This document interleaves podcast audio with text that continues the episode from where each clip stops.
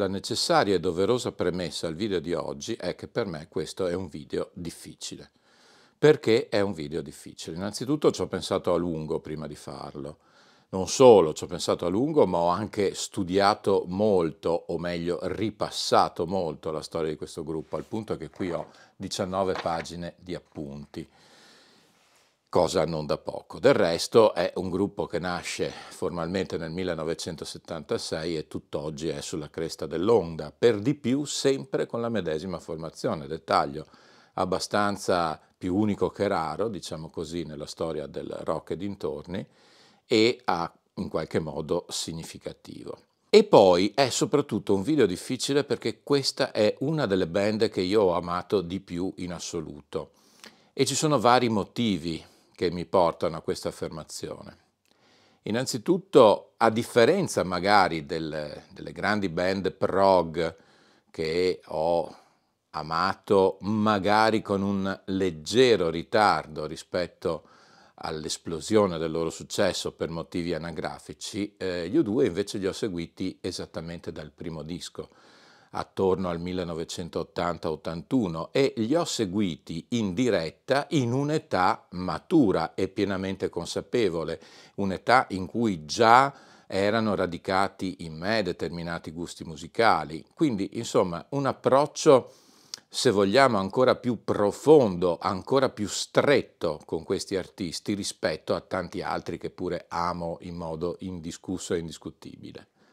E poi l'essenza del gruppo degli U2, tutto quello che loro hanno fatto nel, negli anni Ottanta soprattutto, è qualcosa di eh, perfetto. Eh, innanzitutto rappresentano l'essenza del rock dal punto di vista musicale.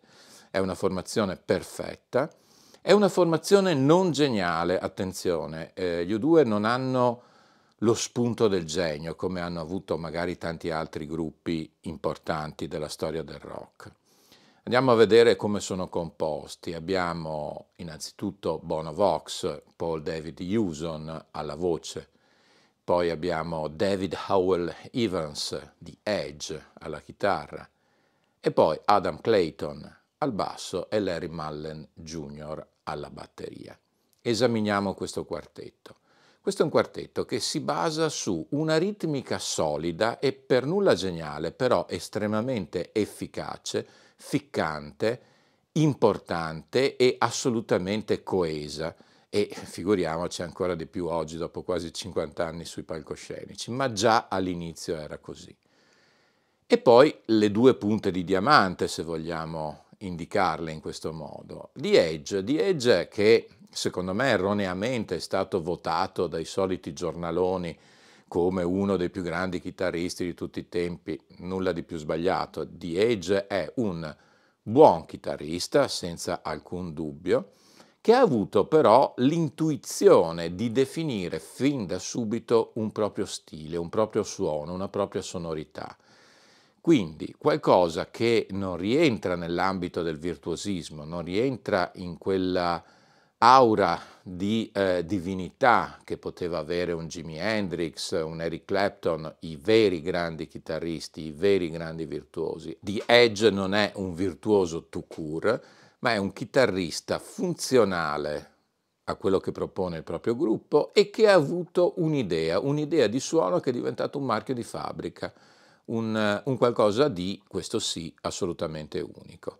E poi Bono, non a caso detto Bono Vox, eh, Bono ha la fortuna di aver ricevuto da madre natura una voce assolutamente stupenda. Il timbro vocale di Bono va veramente a caratterizzare una delle voci più belle in termini assoluti di tutti i tempi e non è un caso che questa venga esaltata all'ennesima potenza quando venne invitato a realizzare un duetto eh, in uno degli ultimi due dischi del grande Frank Sinatra dicevo appunto un duetto col grande Old Blue Eyes dove c'è questa quasi eh, passaggio di consegne fra la più bella voce di un tempo alla più bella voce di oggi. Questo altresì non è un merito, è una dote naturale, dote naturale che il nostro Bono ha saputo eh, coltivare, mettere a fuoco e quindi utilizzare nel modo migliore. Quindi questo gruppo non è un gruppo geniale. Loro propongono un rock assolutamente classico, un rock se vogliamo anche sferzante, soprattutto alle origini e quasi in tutta la prima parte della loro carriera. Ed è un rock funzionale ai contenuti, ai testi che loro veicolano attraverso i loro brani. Tutta la prima parte della loro carriera, sicuramente per tutti gli anni Ottanta e anche l'inizio degli anni 90, vengono dedicati dagli U2 e poi da Bono in particolare a una particolare attenzione alle tematiche sociali, ai problemi del mondo. Eh, gli U2 a un certo punto diventano in qualche modo, assieme a pochi altri, la bandiera del progresso, la bandiera dell'arte che eh, si autonomina, se vogliamo anche giustamente, come paladino dei diritti, dei diritti umani innanzitutto, ma anche e soprattutto dei diritti civili che non sono meno importanti e meno significativi dei diritti umani. Anzi, direi ancora di più, gli U2 sono i paladini dei diritti civili, partendo naturalmente dalla loro Irlanda, eh, combattendo e battendosi per i diritti all'identità, eh, i diritti a vivere in pace come un popolo fiero e identitario in qualche modo, altresì eh, bistrattato e sottomesso dal regno inglese, l'eterna disputa, l'eterna questione irlandese di cui appunto i nostri sono paladini e qualcosa di più che semplici paladini. Loro realizzeranno alcuni brani che sono autentici manifesti a partire da quel Sunday Bloody Sunday di questa lotta del popolo irlandese, ma dal difendere il popolo irlandese eh, in qualche modo, una volta assurti alla notorietà planetaria, si sono dedicati anche a combattere per i diritti di tutti gli oppressi, eh, per i diritti dei popoli del cosiddetto terzo mondo, dell'Africa, del Sud America. Bono in particolare ha combattuto una battaglia importantissima, utopica, ma sicuramente importante e significativa nel sostenere l'abolizione del debito pubblico dei paesi eh, più disagiati, appunto i paesi del cosiddetto terzo mondo. Insomma, un impegno sociale a tutto tondo che ha portato eh, i nostri due anche a confrontarsi direttamente con i potenti della terra. E se vogliamo, eh, la consacrazione della loro attività, della loro dimensione di star universali, e anche la consacrazione della loro battaglia a favore degli ultimi avviene in quella magica data del 13-14 luglio del 1985 all'interno di quella eh, colossale operazione rivolta ad eh, portare alla luce del mondo, di tutti i cittadini del mondo, dei gravi problemi che affliggevano in particolare l'Africa, e organizzata da Bob Geldof, un artista sicuramente interessante, ma che certamente noi ricorderemo innanzitutto per questo suo tipo di impegno, piuttosto che per la sua opera d'artista che, ripeto, interessante, onesta, ma non memorabile in eh, dimensione universale, per così dire. Però sicuramente ha avuto questo merito di riuscire a radunare attorno a sé praticamente tutte le superstar del rock e dintorni della sua epoca e realizzare questo gigantesco progetto che sicuramente ha portato dei risultati sia dal punto di vista strettamente economico come fondi raccolti, ma anche e soprattutto di sensibilizzazione da parte del, eh, del mondo, dei cittadini del mondo a determinate problematiche. Ecco, eh, gli U2 in quell'occasione, e Bono in particolare, si sono distinti come uno dei gruppi di punta di questa operazione, appunto. Si capisce dunque bene come eh, una persona, come io ritengo di essere, sempre attenta alle problematiche civili, alle problematiche sociali, non poteva che entusiasmarsi per una band che proponeva un'ottima musica, ottimamente suonata, molto compatta e che per di più si eleggeva a portatrice di eh, vessilli in cui io credevo fortemente, io come molti altri. Gli anni Ottanta da questo punto di vista sono stati magici perché a fianco del cosiddetto edonismo reganiano, e mi permetto di citare una battuta da una celebre trasmissione di quel periodo, quelli della notte, che identificava gli anni Ottanta come un periodo certamente ottimista, ma anche, se vogliamo, un po' frivolo, dedito a questa frenesia di rincorsa al successo, a questa crescita economica che sembrava inarrestabile, eccetera, sicuramente parallelamente a questa forma di ottimismo hanno espresso anche il pieno della capacità della società civile positiva di rivendicare e portare alla luce i eh, diritti umani e civili, fino a quel momento forse non così considerati dalla massa media della popolazione mondiale.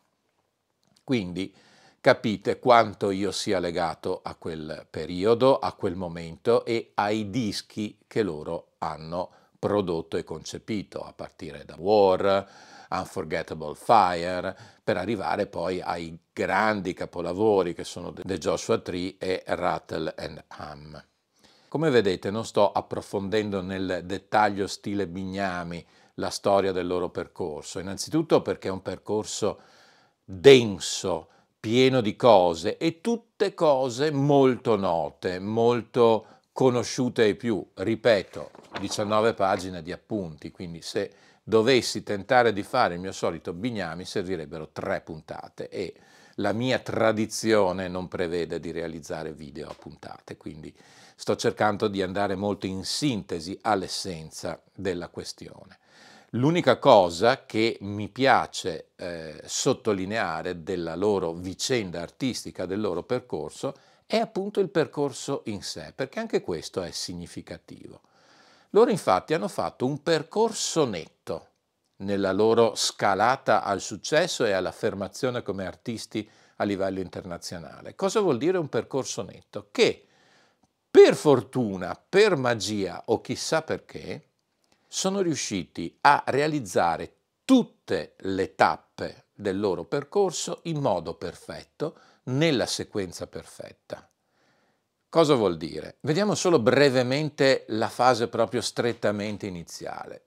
Il gruppo nasce, ovviamente non come O2 ma come un altro nome che era Feedback, il 20 settembre 1976. Perché una data così precisa? Perché è il momento in cui un giovanissimo Larry Mullen affigge nella bacheca della, della scuola del Mount Temple School, la, il liceo diciamo così di Dublino che frequentava, un messaggio per provare a trovare dei compagni con cui costituire una band. Quindi la data in questo caso è proprio esatta e rispondono tutti quanti i nostri eroi che oggi conosciamo, con in più il, eh, un quinto elemento che eh, durerà poco, che è Dick Evans, il fratello di Bono, anche lui chitarrista. Brevemente loro capiranno che eh, era di fatto un elemento in più oltre questo quartetto magico che fin da subito si rivelava magico per comunione di idee, di intenti,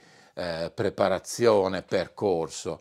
E Dick Evans molto serenamente e eh, molto, ripeto, velocemente capì questa cosa, uscì dal gruppo e formò un suo gruppo che poi non ebbe il successo dei nostri. A questo punto cosa fanno? Non si bruciano o non vengono bruciati dal produttore temerario di turno, non, non hanno il talent show che li fa esplodere in 5 minuti, no. Comincia un lunghissimo percorso, talmente lungo che addirittura per il primo anno circa da quando si formano si chiudono in casa a provare, suonare, creare il loro stile senza esibirsi mai in pubblico.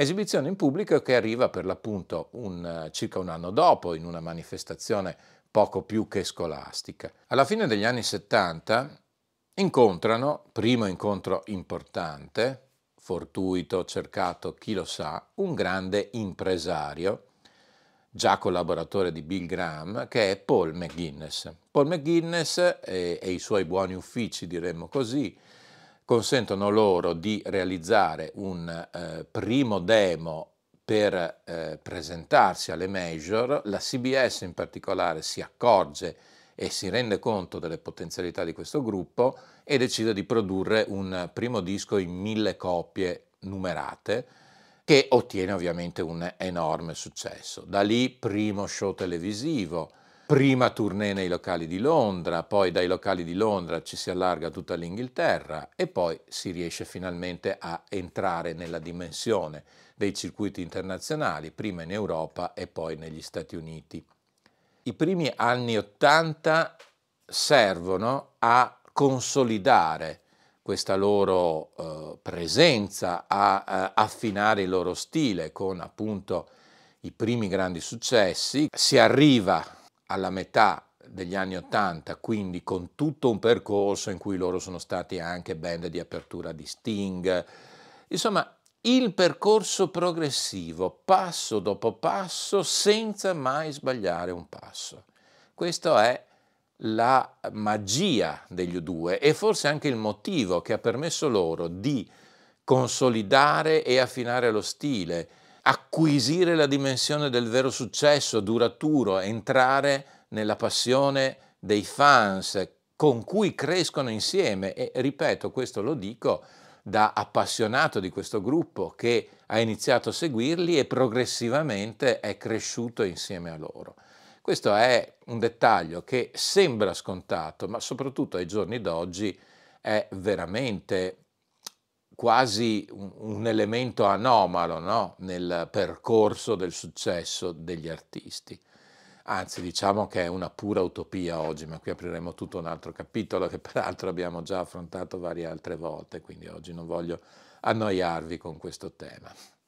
La seconda metà degli anni Ottanta è quella, secondo me, eh, dell'apoteosi vera. Ho citato non a caso due dischi, The Joshua Tree e Rattle and Hum, che sono secondo me le punte assolute della loro produzione. Mai prima e mai dopo gli due hanno raggiunto vertici qualitativi indiscussi come in questi casi. In particolare eh, The Joshua Tree è il disco perfetto, è un disco in cui non c'è un singolo secondo che non sia esatto per quello che deve essere, ma non solo, la cosa incredibile di questo disco è anche la tracklist to cura, cioè la sequenza dei brani, di come sono montati, delle atmosfere che loro via via aprono e chiudono e riaprono e proseguono. Non è un concept album del Joshua Tree, ma è come se lo fosse. Mi rendo conto che è una definizione forse un po' arzigogolata, ma sto cercando di spiegare un concetto. È una sequenza di singoli perfetti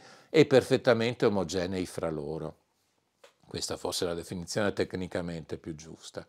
Eh, su The Joshua Tree io ho ricordi indelebili, ce n'è uno su tutti che eh, ricorda esattamente come fosse ieri. Joshua Tree esce nel marzo del 1987, il 9 marzo, vado a memoria, e quell'anno, nell'estate di quell'anno, in particolare nei mesi di luglio e agosto, io realizzai il mio primo viaggio negli Stati Uniti. Quello era un momento particolare della mia vita, perché era il primo grande passaggio dei, dei due grandi passaggi che ho vissuto nella mia, diciamo, abbastanza movimentata esistenza. In particolare era il momento di profonda crisi in cui avevo deciso di lasciare l'università a quattro esami dalla laurea nella follia che questa cosa comportava, nella disapprovazione generalizzata da parte di tutti, familiari ed amici, ma insomma io avevo un livello di inquietudine che mi spingeva verso altri lidi. E per l'appunto in quell'estate del 1987, insieme ad un mio grande e carissimo amico di allora e anche di oggi, Alberto, decidiamo di andare un po' alla scoperta di noi stessi nel territorio sterminato della Grande America. La Grande America che per noi era ed è l'ovest, i deserti, le praterie, le grandi montagne. E ci lanciamo in questo viaggio on the road senza meta, letteralmente senza una meta prestabilita, all'epoca si girava con i travel check, non avevamo le carte di credito, avevamo contanti e questi assegnini circolari che usavano i viaggiatori poveri, i viaggiatori giovani. Avevamo solo un biglietto di, di andata e un biglietto di ritorno perché non si poteva non avere, se no non avremmo avuto il permesso, la, la visa per entrare negli Stati Uniti, ancora non esisteva l'Est, insomma erano veramente periodi ancora eroici per così dire. Con questa nostra piccola macchinetta a noleggio avevamo un budget all inclusive benzina, dormire, mangiare di 35 dollari al giorno, se ci penso oggi eh, un po' sorrido, un po' mi commuovo.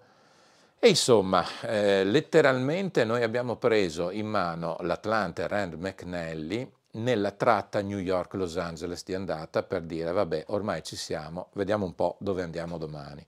Cioè era proprio un viaggio alla scoperta dell'America, ma prima ancora alla scoperta di noi stessi in un momento di grande crisi spirituale e identitaria che stavamo vivendo, io per i miei motivi e il mio amico per i suoi. Il secondo giorno, il primo di viaggio effettivo sul territorio americano, decidiamo di dirigerci subito verso l'Arizona, scappando letteralmente da Los Angeles, che fin da subito si era rivelata ai nostri occhi per quello che è, cioè una città tutt'altro che bella, intesa come estetica. No? Ebbene, verso mezzogiorno di quella mattina, che credo fosse il 15 luglio del 1987, arriviamo all'ingresso del Joshua Tree National Park, che era sicuramente uno dei tanti obiettivi, e nel momento, letteralmente nel momento in cui varchiamo il cancello d'ingresso del parco, parte in sottofondo nella radio che avevamo accesa in macchina Where the Streets Have No Name, cioè uno dei tanti brani simbolo di questo disco, The Joshua Tree e per noi è stata una specie di, di segno, no? di eh, comunicazione ipertestuale, direbbe qualcuno, dell'importanza del nostro viaggio, di quella musica, di tutto quello che stavamo vivendo in quel momento storico. Questi sono que, quelle tracce, no? quei segni che ti legano indelebilmente a una musica, ma anche a chi propone questa musica.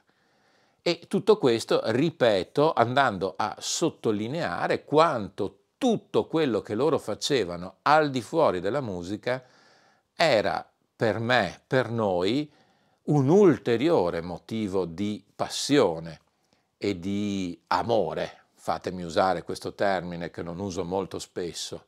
Poi ho avuto anche occasione di eh, vederli dal vivo, li ho visti tre volte dal vivo in quegli anni magici, la prima nel leggendario concerto che credo molti si ricorderanno allo stadio di Modena, concerto epico eh, in cui veramente loro erano ai vertici assoluti della loro, della loro carriera e della loro potenza espressiva anche sul palcoscenico.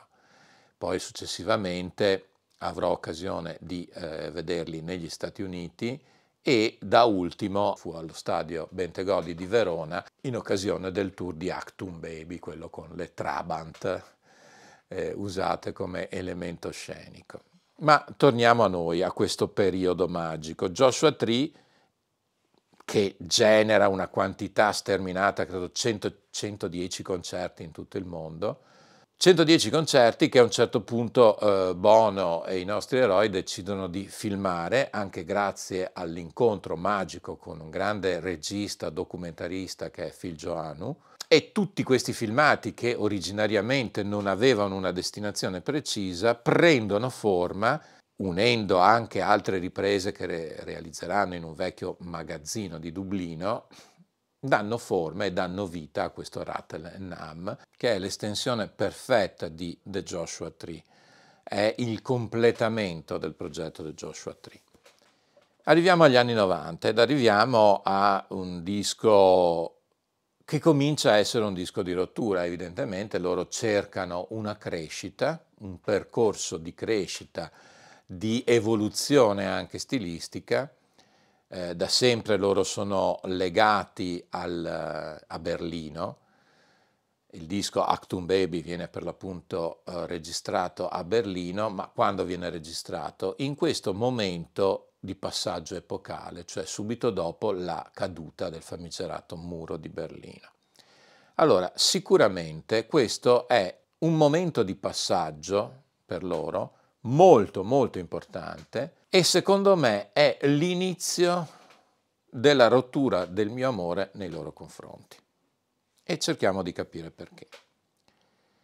Allora, dicevo, il muro di Berlino era uno dei simboli più forti, più potenti della divisione del mondo, era uno dei simboli più forti e più potenti della feroce dittatura, dell'oppressione del popolo, della, eh, della gabbia, della prigione in cui questo enorme popolo, che era il popolo dell'Est, per dire in termini così genericamente intesi, era rinchiuso.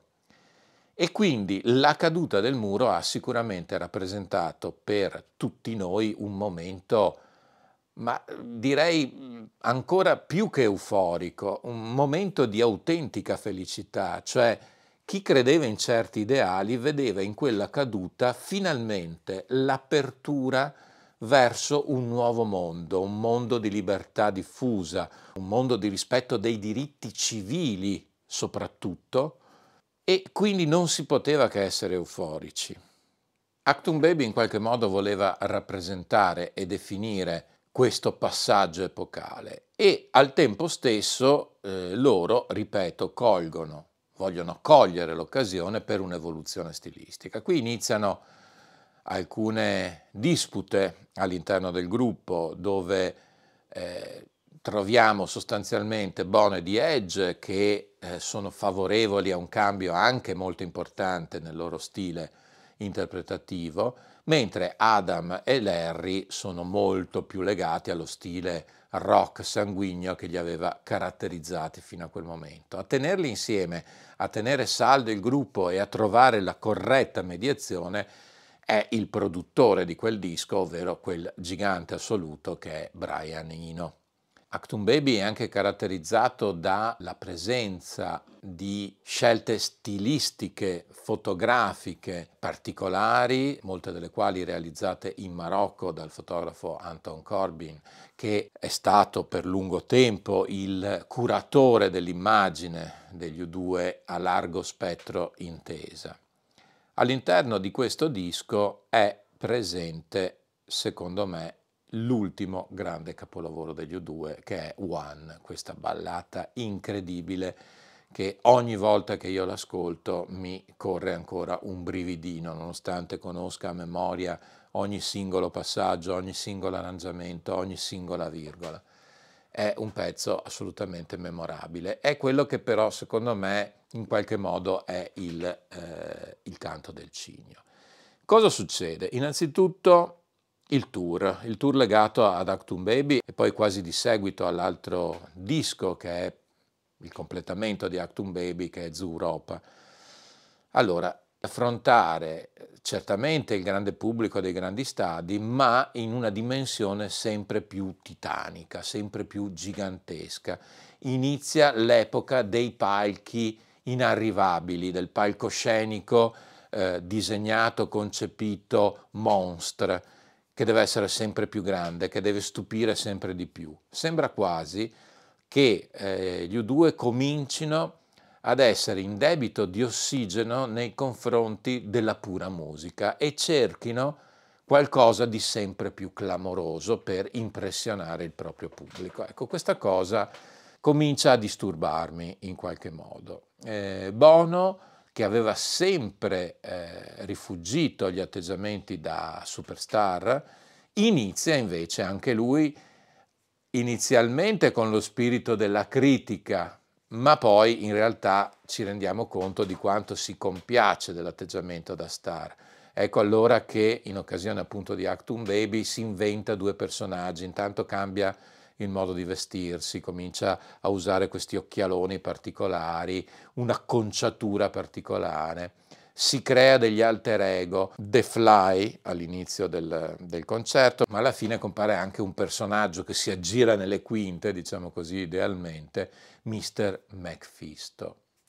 E qui io comincio a storcere definitivamente il naso. Oh, nel frattempo naturalmente continua formalmente questo impegno civile, addirittura eh, nel 1995, se non sbaglio, Bono riesce in un'impresa veramente incredibile di portare il tour del, degli U2 a Sarajevo, ancora più o meno sotto il tiro dei cecchini, cioè in un momento in cui la questione della, della vecchia Jugoslavia era un, un elemento di eh, sensibile e molto preoccupante tensione all'interno dell'Europa.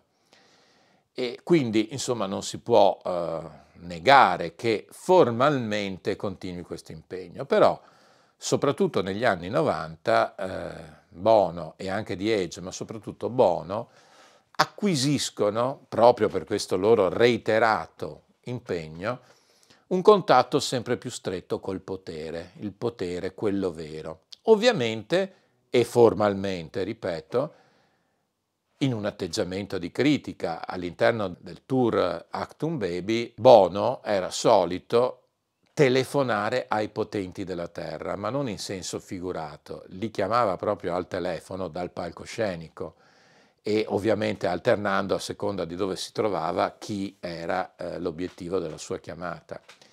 Questo cosa significa? Innanzitutto che lui aveva questi contatti eh, stretti, diretti in qualche modo, no?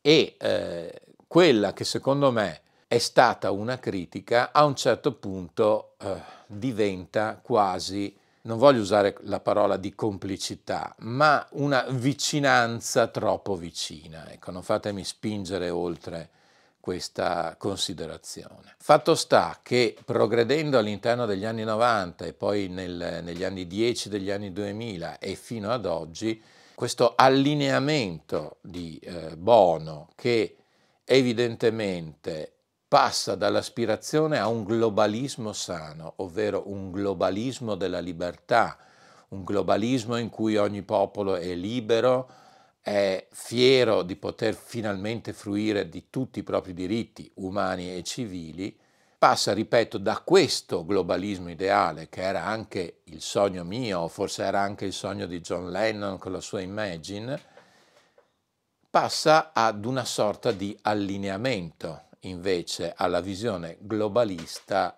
neo-ordoliberista. Perché dico questo? Perché se così non fosse, vorrei capire come mai negli ultimi anni, ad esempio, Bono è ospite fisso, come molti altri artisti superstar del pianeta, di quelle simpatiche scampagnate che si svolgono ad esempio a Davos oppure in altri luoghi esclusivi del pianeta, a braccetto, fianco a fianco con chi oggi vuole diventare padrone del mondo.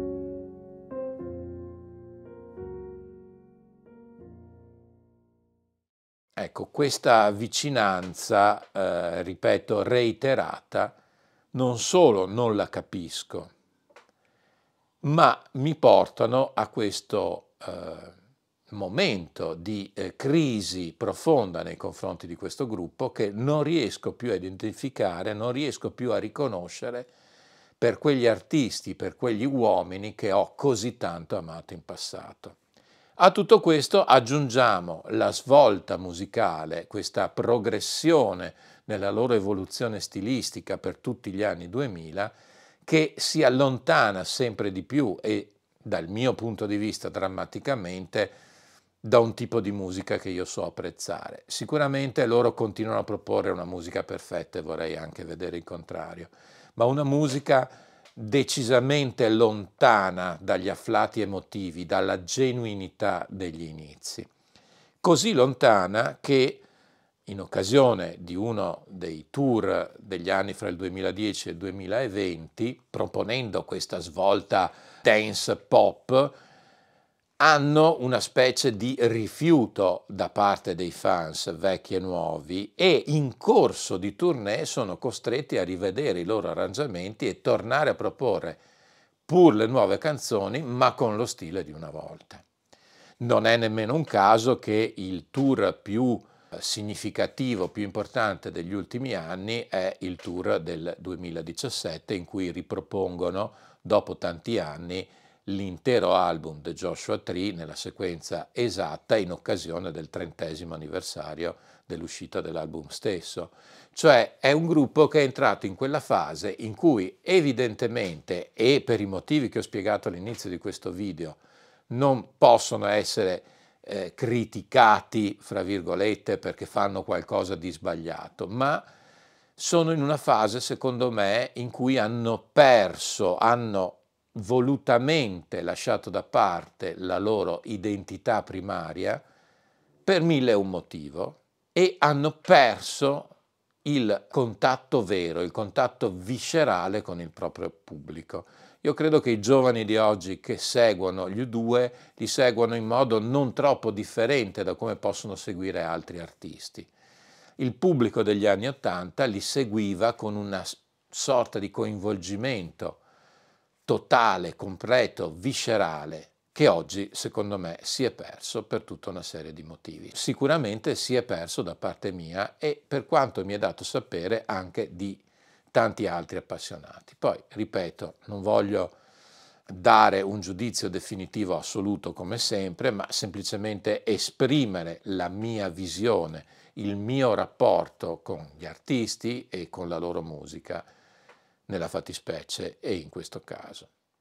Con questa nota un po' di tristezza e di amarezza e anche di dubbio perché, ripeto, pur non condividendo quello che fanno oggi, pur restando sostanzialmente infastidito da certi atteggiamenti pubblici, da certe frequentazioni del nostro Bono Vox, non posso dimenticare quello che sono stati e quello che dentro di me sono ancora. E qui concludo con un'ultima nota personale mia moglie ed io, per mille motivi che è assolutamente superfluo stare qui ad elencare, non abbiamo avuto figli.